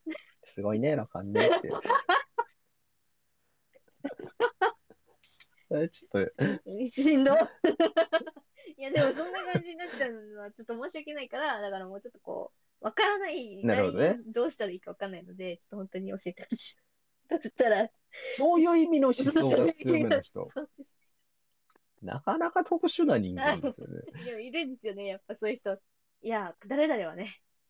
なんかすぐにこう。いや、でも、であのうちの会はあるかもしれない。ある、うん、あるあるある。いや、いや。昔、昔はそら、うん、あれ、ありますよ。なんか、誰かが一言言うと、いや、それは、あのー、デカルトが、急に言ってくる。そうそうそう。っていうのも あ, あるし、なんていうの、やっぱこっちはやっぱり関西、えー、関西人が集まると、全部ギャグみたいなっていうのありますよね。いや、それな、それデリダのなんとかやないかい。デコンストラクション、デコンストラクションしてるやないかい、みたいなとかはありますけど、そ, そんな、そんな寒いことをしているやつはもういないと思いますけど。超面白い、それは。デコンストラクション。え、よあかりさんとしては、うん、そういう、一応、ま、なんていうか、思想を強めな人とは、一応、こう、関わりは持って、こう。まあ、そうそう、もちろん、関わり、なんとかしたい。なんとかしたいの、関わって、その人の話が分かるようになりたいけど、それをやってたら、もう、本棚が崩壊するし、時間も何もなくなってしまうので、どうしたら、その人の、なんか、満足いくような、はいはい、いや、クリック、なんていうんだろう、立ち回りができるかどうかっていうのをね、すごく考えてるんです。うん、それもラカンだね、とかって言うので、そ, その、ちょっとそれ、あどう、どうこう、跳ね返しができるかっていう。それなんか喧嘩するとかじゃなくて。そう、喧嘩したいわけじゃなくて、分かり合いたいんですよね。その人が言ってることを分かりたいんですよね。あ、そ, そういえば、ね、あの時、あ、そういえば、ど, どこどこで、こう、こうこうって言 わ, 言われてましたよね、みたいな。おお、あなた分かってるじゃないか、みたいな、そういうやりとりがしたいんですよ。なるほど。だからなんかもうそのなんてディコンストラクションしてるやないかいバハハみたいなそういうのではなくそうではなくて、えー、もうちょっともうちょっと歩み寄りが必要かな。なるほどね。うん、これなんかうちうちあのえっ、ー、とうちの知り合い知り合いがやってた方やり方ですけど、うん、なんかこうだからそういう人になんか。デカルトなんとかがこういうふうにこう言ってるみたいなこと言われるわけでしょ、うん、言われますね。で、そう言われたらそれからそれからって言ってでまた言われてそれからそれからそれでそうそれでっていうのをずっと言い続けるっていうのはいいですねそれありましたよね。めっちゃいいじゃないですか。そうそうそれいやいいですね。で向こうそれ向こうがそう折れるまでそれをやる。いい、いいかもしんないそれ。もうひたすら喋らせると、ねそうそうそう。っていうのはあるんですけど。いいですね。思想強めな人に対しては、ね、食い気味で話を聞いているふりをすると。だいぶ不毛な時間ですね。だいぶ不毛だし、なんか全然やっぱ分かんないのにさ、話を聞くのはちょっと悲しいかもしれないけど、でもその人の気持ちは多分、その人はスッキリしてくれると思うんですよ。あ、こいつを言いまかしたったぞ。こいつに自分の、どれだけ自分が、あのすごい顔を見せつけてやったぜ。なるほど。そういう気持ちにさせてあげられるかもしれない。結局それでまあなんか身内とかだったら身内ならいいけど、なんか知らないというかあんまり他人にそういうやられるの嫌ですけどね。いやそれがいたんですよそういう人が。いやそそれこそソクラテスおじさんですよね。それ完全に。そ対処法ね。ソクおじの対処法っていうのは結構い必要なんですよ。必要必要本当にそう。掃除を対処するためには自分の心を鬼にして頼むから、うん、自分のスペースでやってくれと言ってそそっとあのほあの追放する以外になかったんですが、そして話を聞いてあげるっていうのがね、なんか無料キャバクラをやっているとか言われるんですよ。うん、私だと私いやみわかりさんそれも無料キャバクラになってるからさ、もうちょっと考えた方がいいよ、時給取った方がいいよとか言われるんですけど。それ、それはおじさんの方。そうそうそう、おじさんに、ね。それを言ってるのは。そうそうそう な, なんだろう。もっと、こう、そこじは、その、不毛なことをするが、うん、ちゃんと、その、対話が行われている時もあるわけですよね。へ、えー、なるほど。そういう時は、もっとこう、まだその、不毛じゃない、その、なんか、いや、それはだくデカルトが言ってて、みたいなこととか、そこはね、スピワクが、とか、なんかそういう、そういうのが、なんか、なんて言ったらね、ちょっとずれるんですよね。なんかその、なんていうんだろう。あり方がというか、その思想強めで、うんうん、良かったパターンと悪かったパターンみたいなのがあって。それが同居してるってことですよ。一人の人の中で。そうかもしれない。なんていうの、うん、だから、ずっと思想強めで鬱陶しい人は別に、ほら、別にもう、いいさようならっていうのすればいいでもなんか、たまにこのいい会話になるわけでしょ。そうそうそうそうたまに良くなっちゃう。えー、よ、良くなっていい時と、え、ちょっと、ああ、また出てるわ、この人のすごいとこ、もう出ちゃった、ちょっとラカニアンのとこ、みたいな時とか、うん、そういうところを、うん、それで、ああ、それもラカンね、つって言ってあげるっていう。まあ、だから向こうからすると、ここまで言ったら思想強いなっていう、思想強いなって、これ、金属バットのネタですね。金属バットのネタ。思想強っていうやつね。思想強。だから向こうからすると、その思想がここまで言ったら強いなとかっていうのが、こう、なんていうの？あの、わかんない。そう、分かってないんですよ。でしょ、多分。そう。だから、ちょっと思想強めなことを言われたら、うんと、聞こえないふりするとか。聞こえないふりをする。無視する。そうそう。あ、あ、え、ごめん、聞いてなかったとか。っていうのを言ってあげる。あ、そう、そうすると、あ、これはちょっと伝わらないんだっていうのが。よくわかんない。わかるとね。うん、いや、めんどくさいですね。そういう人。いや、めんどくさいよ。うん。やわかりさんも思想強めで返すとか。ああ、いや、私は思想強めになれるレベルのまで何もできてないので、いや、そこは、そこは関東が、とかって突然。関東はのによの 純, 純粋理性批判のっての何節な、うん、ななだかだかではとかつって言えばいいんですかね。暗唱し始めればいいんですかね。あ、あるいはスピリチュアルで返すから。スピリチュアル。今ちょっと宇宙の声が聞こえて、やば。あのなんかちょっとなんか聞いてなかったとか、今言ってることはなんか違うんじゃないかな。いいってことじゃないですか。もうそれ。それはね。そう、たぶん向こうからブロックする。そうですね。すいません、今宇宙と交信してたので申し訳ないってって。高次元の存在と、あの、に、えっと、なんかやってたんで、すいません、みたいな。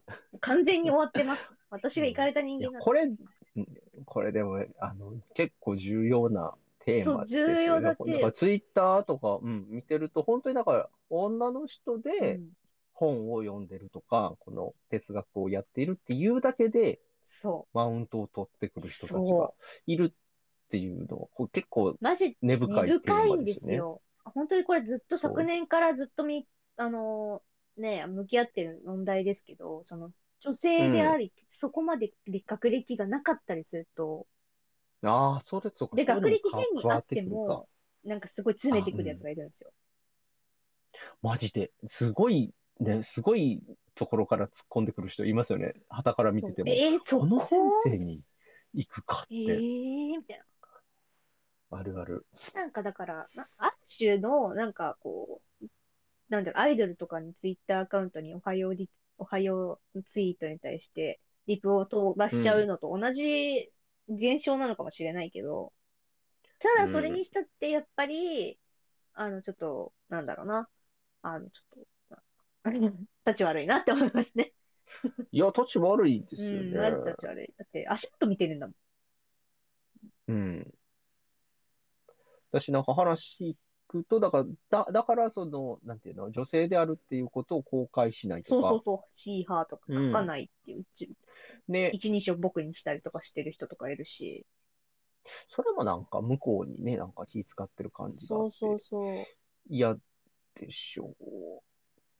なんかね。本当に迷惑せんな。いや、で、そうか、でも、うんうん、これはでも、その、夜明かりさんと話してるときに言ってたのは、やっぱこの、やっぱり、なんていうの、単独でやるっていうのが結構、ね、向こうからすると、この、あ、そうそう。マウントを取りやすいっていうか。そうそうそう。私だけとかね、うん。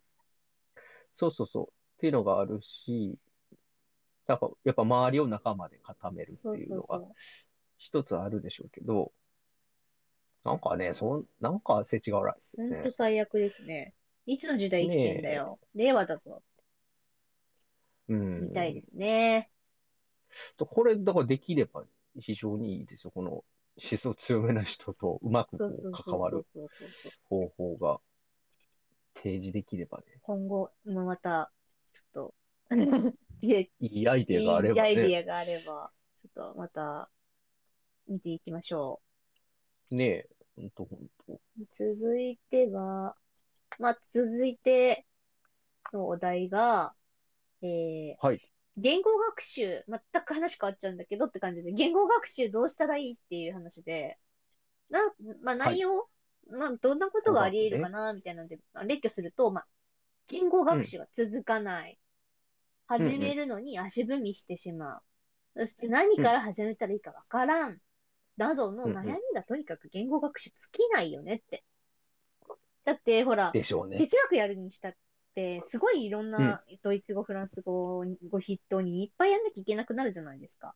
うん、英語もね、読めた方が論文読む、読む、うん、探したりサーチしたりするのにすごい増えるしね。うんうん、でそうなった時に、うん、それこそ教養の話にもつながってくるけど、やっぱ、現第二、二外っていうのはやっぱすごいあの、すごい教養なわけですよ。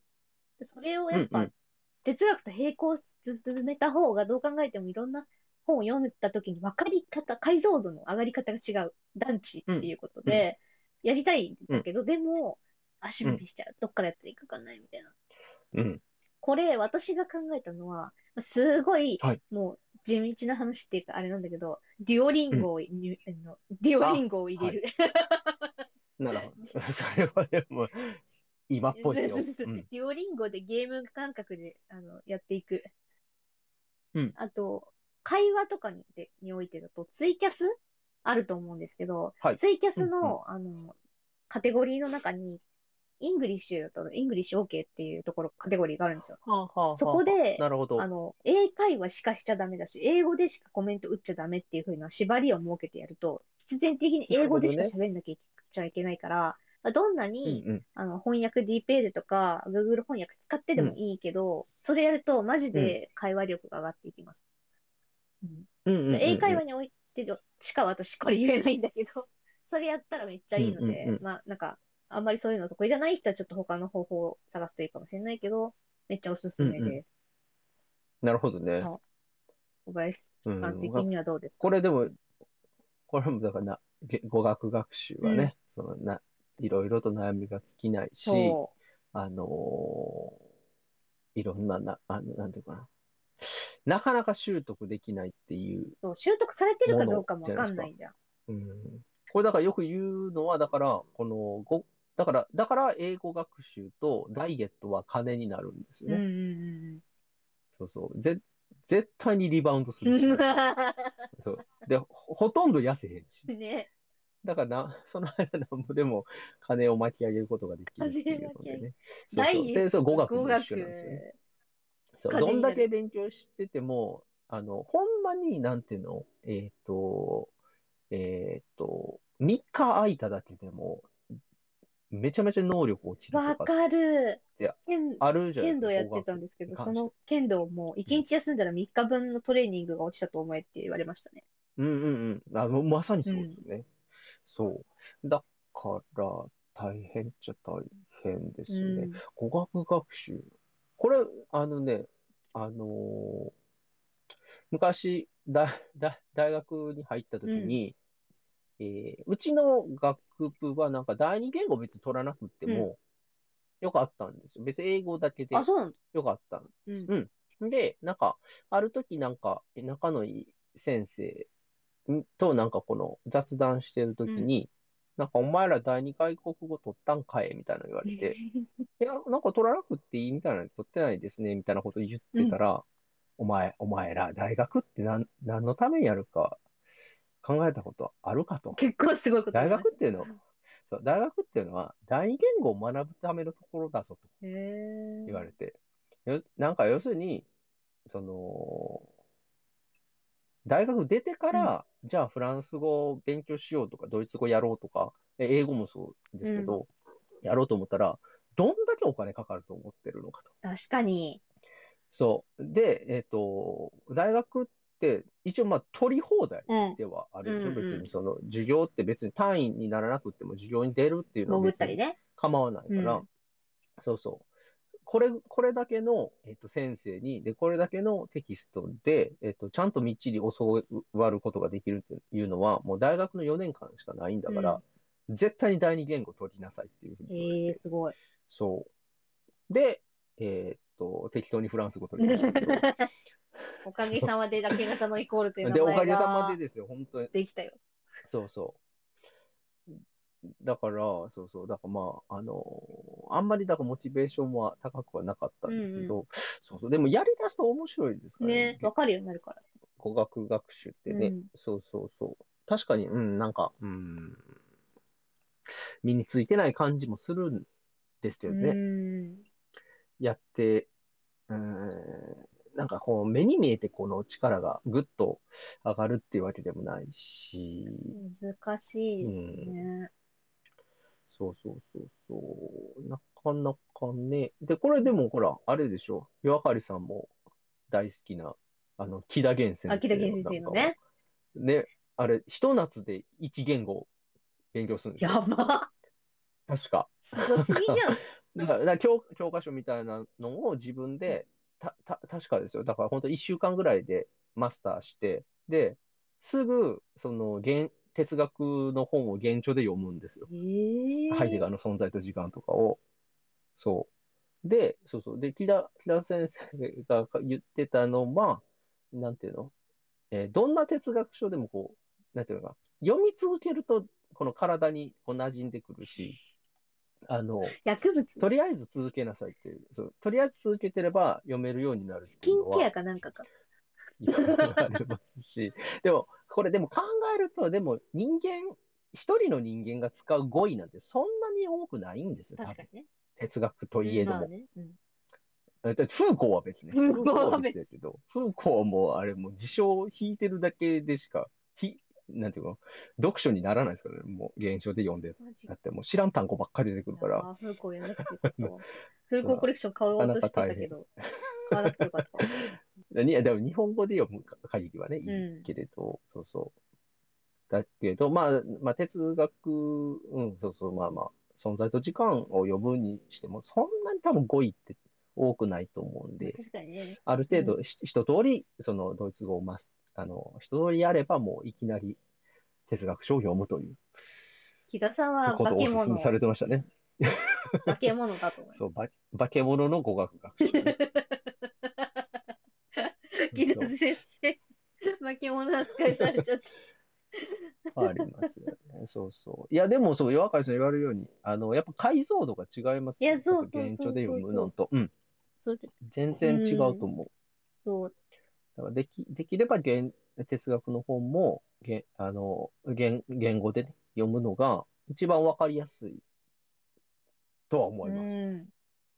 うん、そう。語学学習。いや、僕もずっとだからドイツ語ちゃんとやらな、やらなって思いながら、もうにさんねん経ってますから。うん、それ。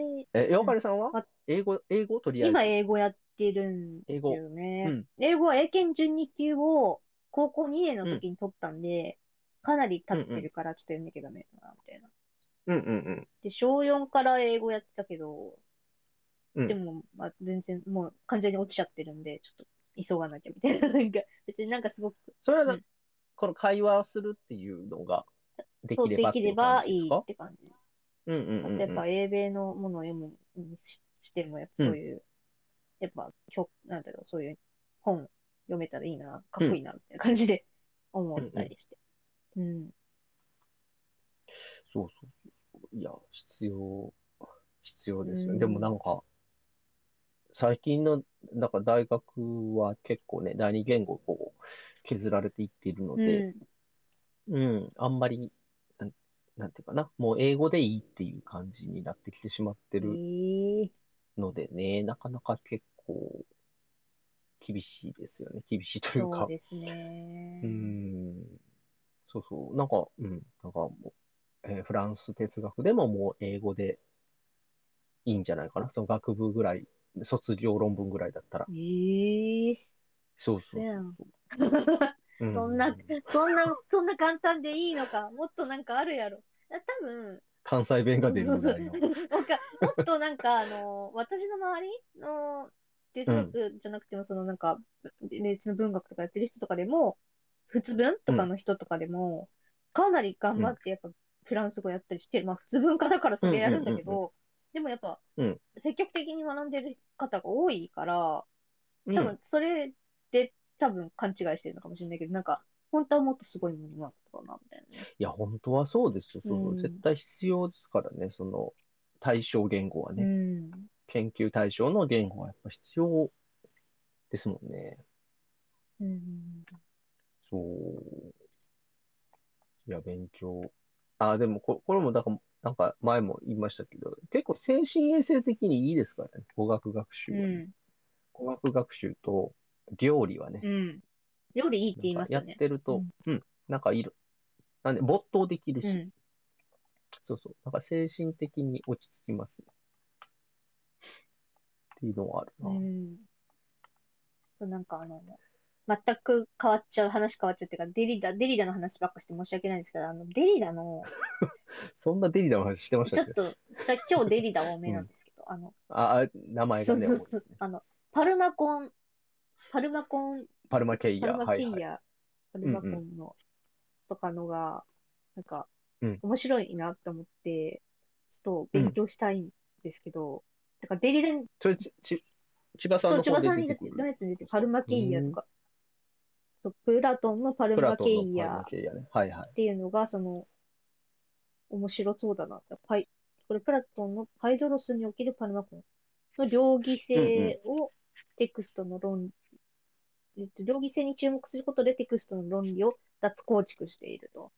うんうんうん、言っても面白そう。でもさん種の中に入っているデリダ・パラトのパルマケイヤっていうやつだから、うん、さん種ってめちゃくちゃ分厚いらしくて。うんうんうん。やばと思ってですね。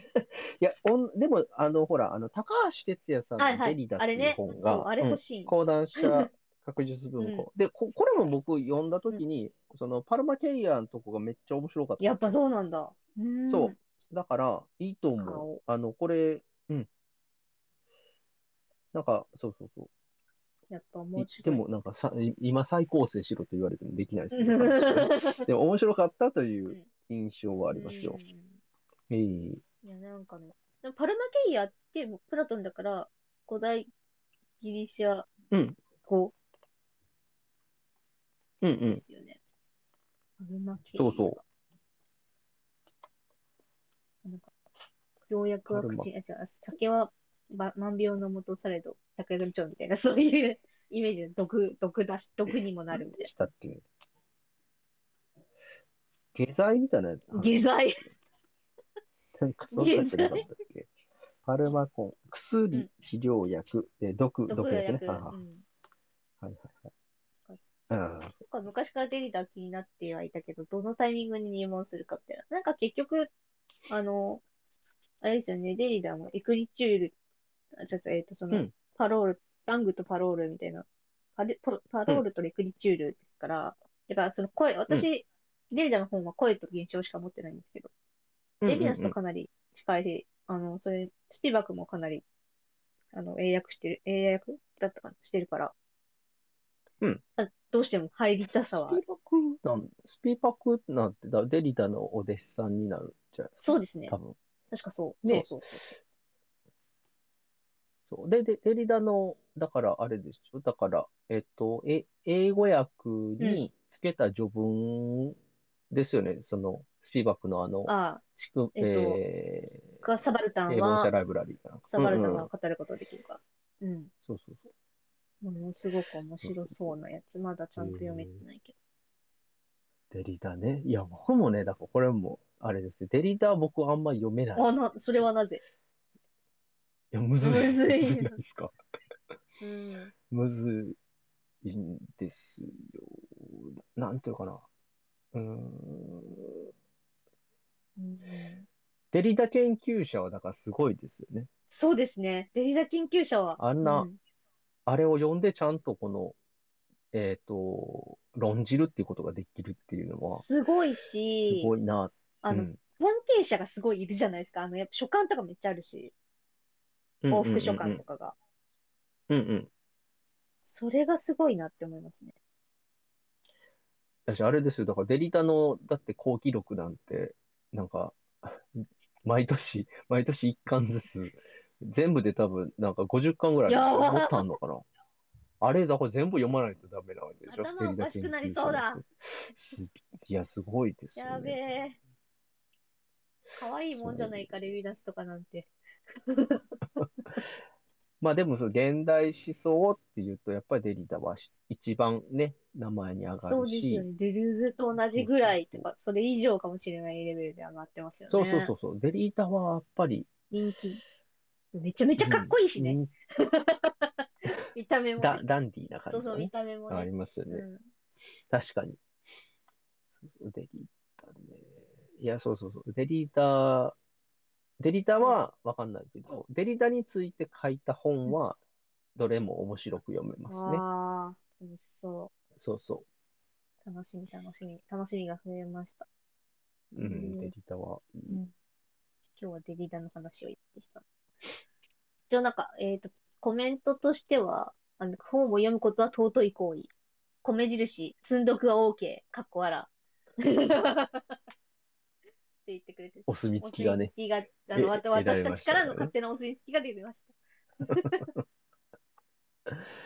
積んどくはいい、いいですよ。積んどくはした方がいい。すればするほどね、うん、なんか前私のタイムラインで言ってる人がいましたが、積んどくからは特殊ななんかホルモンみたいなものが出ていて、うん、ホルモン。てかなんか生体生物生物だ有機体だったってそうなんかホルモンとかなんかエネルギーが出てるからそれをが得られることによってやっぱがんに効くようになるはいはいはいはいがんに効くかよくわかんないですけどねいやそれそれこそベルクソン的に言えばだから物質とこの我々の精神っていうのは連続してますから、うんうん、単に単にねこの隔ててるように見えているのは時間スケールの違いでしかないわけですから、うん、そう連続してるわけですから積んどくからもやっぱり影響力はありますよね。そうですよ。だからそうやっぱベルクソンイヤーだったからね昨年は今年は、うん、ちょっと今年はスピノザイヤーですけどねスピノザでしょうねっていう話は、うん、まあまあまあ、まあ、前週も出ているしっていうのもあるけどなんかなんかきなんか来そうな哲学者の名前はなんかないですか、うん、今年私の中ではやっぱり現代思想はめちゃめちゃ、うん、私の中でですよこの現代思想入門に今浸ってるからだと思うんですけど、うん、やっぱ、うん、か結構その精神分析とかも面白いかなって思い始めててあ、なるほど、ね、まあだからこの要は現代思想入門から現代思想に入門しちゃえばいいじゃんみたいなそういう本当に安直ですが、やっていこうかなと思ってますね。なるほど、ね。ちょっとドゥルーズブームが来るのかは、うん、わかんないですよね。うん。なんかこう周りの人がいっぱいいろいろ興味、それかポストコロニアリズムとかね、うん、そういうのとか好きな方がフォロワーさんにいたりするので、いろんな人から吸収して。どんどんいい方向に、うん、こう、まあ、学問に王道なしですけど、まあ、こう、最短距離で掴みに行けるように。うん、急になんかミスチルの歌詞みたいな。最短距離で。ミスチルに、ミスチルにそんな歌詞あるんですか？なんかあったような気がしますよね。ミスチルの歌詞ああの光の差す方がいいですね。ミスチル。いや、なるほど。うん、そんな感じで今日もうすぐ あ, あとあれじゃないですか、はい、だから言語哲学系の読書会あそうですねやろうとしてますが、まあね、私の体調がかなり良くないのであの、うんうん、ちょっと不安があってちょっとどうしようかなみたいなところで、うん、またちょっと追ってもうちょっとしててか次の受診 に, によってあのちょっと変わるという感じ、うん、なるほど、はい、言語哲学系のそれこそ言語と行為なんかはあのオースティンなんですけど、うん、あのオースティンのその二次文献みたいなものが本当に、うん、あの調べた限り日本語だとほとんどない。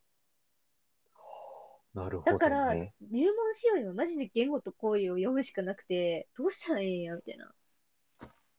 なるほどね、うん、そうか。だからね、確かにそれこそ飯田先生のあのなんかその、うん、言語哲学大全あれとか買うしかないのかとか。はいはいはいあと本当にあの、うん、第一人者の三木成人先生とか、まあ、オースティンの研究されてるわけじゃなくて、まあ、別のね、うん、あの、グライス、ね、グライスの研究されてるけど、うんうんうん、まあ、言語哲学者として、やっぱ有名な方に聞いてみる、うん、直接、あの、ディーエム したことあって、ちょっと助けてくれませんかみたいな。あ、どうしたらいいですかって。そ, う そ, う そ, うそしたら、まあ、あの、本当に分かんなかったら、うん、あの、ちゃんと 本, 本名でメール送れと言われてるんですけど、そうまあ、ちょっとき、ちゃんと答えてくれるってなってるから嬉しかったんですけどね。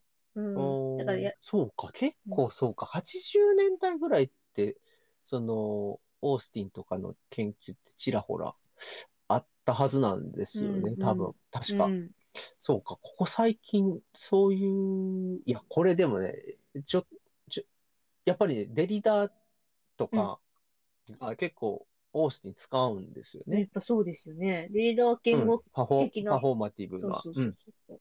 そう。っていうのとか、なんか、え、え、なんか、イロキューション、イロキューションとか、うん、えエロキューションとかね、の区別とか、うん結構そういうのって、だからデリダもそうだし、あのね、ジュディス・バトラーとかも、うん、あの、やられて、結構だから現代思想ではオースティン結構こう論じられている、それこそ唐谷公人とかも結構言及してたりとかっていうのが多分きゅうじゅうねんだいあったりして、うんうんうん、だそれで結構なんていうかな、あんまりこう真剣にオースティンをみんな読まなくなって。ふざけんなよ。あるかもしれない。だからそれをこうリバイバルをね。リバイバル。岩刈さん復活させるぞ。するっていうのは。現代思想入門によって、うんそうそう。ある。そうそう、あると思いますよ、うん。確かに。そうか、言われてみれば、ない。いや、これでも、そうそう、なんかさ最近思ったんですけど、うん、だから、そう、ウィトゲンシュタインをなんかちょっと読もうかみたいな話が上がっていて、うん、で、ウィトゲンシュタイン全集って昔あったんですよ、うん、出てたんですけど、うん、そこって結構豪華な人たちがね、えっと、ウィトゲンシュタイン訳されているんですけど、うん、そういう人たちが研究してたウィトゲンシュタイン研究の、その言語哲学系のものって、うん、なんかもう、なんていうかな、えっと、後続者がいないというか、えー、そう言われるとね、なんか、なんか途絶えてしまいましたね、なんかね。そう。なんだっけ。鬼滅の刃みたいな。え、何ですか？鬼滅の刃が、なんかあの、柱, 柱が、柱が途絶えた。つぐ子がいないみたいな。あ、つぐ子がいない。そうそうそうそうそう。言語哲学。結構あ、あんまり、あんまりこう、表立って見なくなって、ってしまいましたよね。うん、だから、ミキ先生ぐらいが。あと、牧野さんとかもウィトゲンシュタイン研究者ですよね。うーん。そう。なんか、け昔はね、な、なんていうの、結構花盛りだった、ね。花盛り。その言語哲学。花盛りで、うん。そう。なので、さ、確かに、だから今は結構、このリバイバルというか、再評価。うんすべきところかもしれません、言語哲学ね。そうですよ。どんどんやっていきたい。うん、やっていってほしい所存ですよ。ね、で今年も本いっぱい出たらいいな。そうそうね。本当に。そうか、オースティン。え、オースティンって、だから単行本でしょ？そうです、そうです。ねえ。うん。結構、訳としては古いのかな？訳は、古い訳なんですかね。これは誰訳だろうな。と、どこ見たらわかるかね。あ、にせんじゅうはちねん。あ、結構新しいな。あ、でも多分文庫になったのかだと思うから。でもそうだな。妻とか子供とかに、息子とかにも、うん、感謝してる。一部見、見えたけど。あ、そっかそっか。これがあるんか。講談社学術文庫。そう、学術文庫です。あなるほど。があるんですね。さんって方ですね。うーん。文学博士なんだ。うーん。なるほどね。いや、そうです。だから、なんていうの。それこそ、デリダとか、唐谷公人とかを通してオースティンを知っていても、実際にオースティンを読んでないっていう人、それはやっぱ多いですから、うん。あえてこのオースティンの本を読むっていうのは。また、またまた変なとこ行ってしまった。いいですね、あ、でもいいことだからね。そうそうそうそう。古典を読むことはいいことです。そうそう、あ、そうそう。古典大事です、ね。古典大事。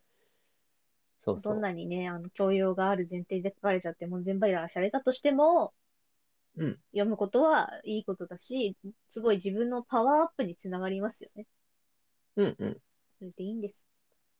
そうそうそう。いいと思う。厄介おじさんにならなければいい。そう。マウンティングゴリラ、ね。マウンティングゴリラみたいにならなければいい。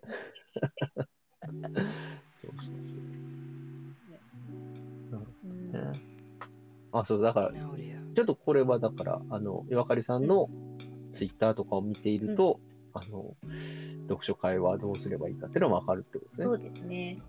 読書会。うん、私、読書会やったりとか、まあでも続けてるかというと結構しんどくなってる途中で他の人に回したりとかしてるから、全然あれだけど、うんうん、まあ、こんな感じのニュアンスでやっていればいいよみたいな、そういうのはあると思います。うんうんうん。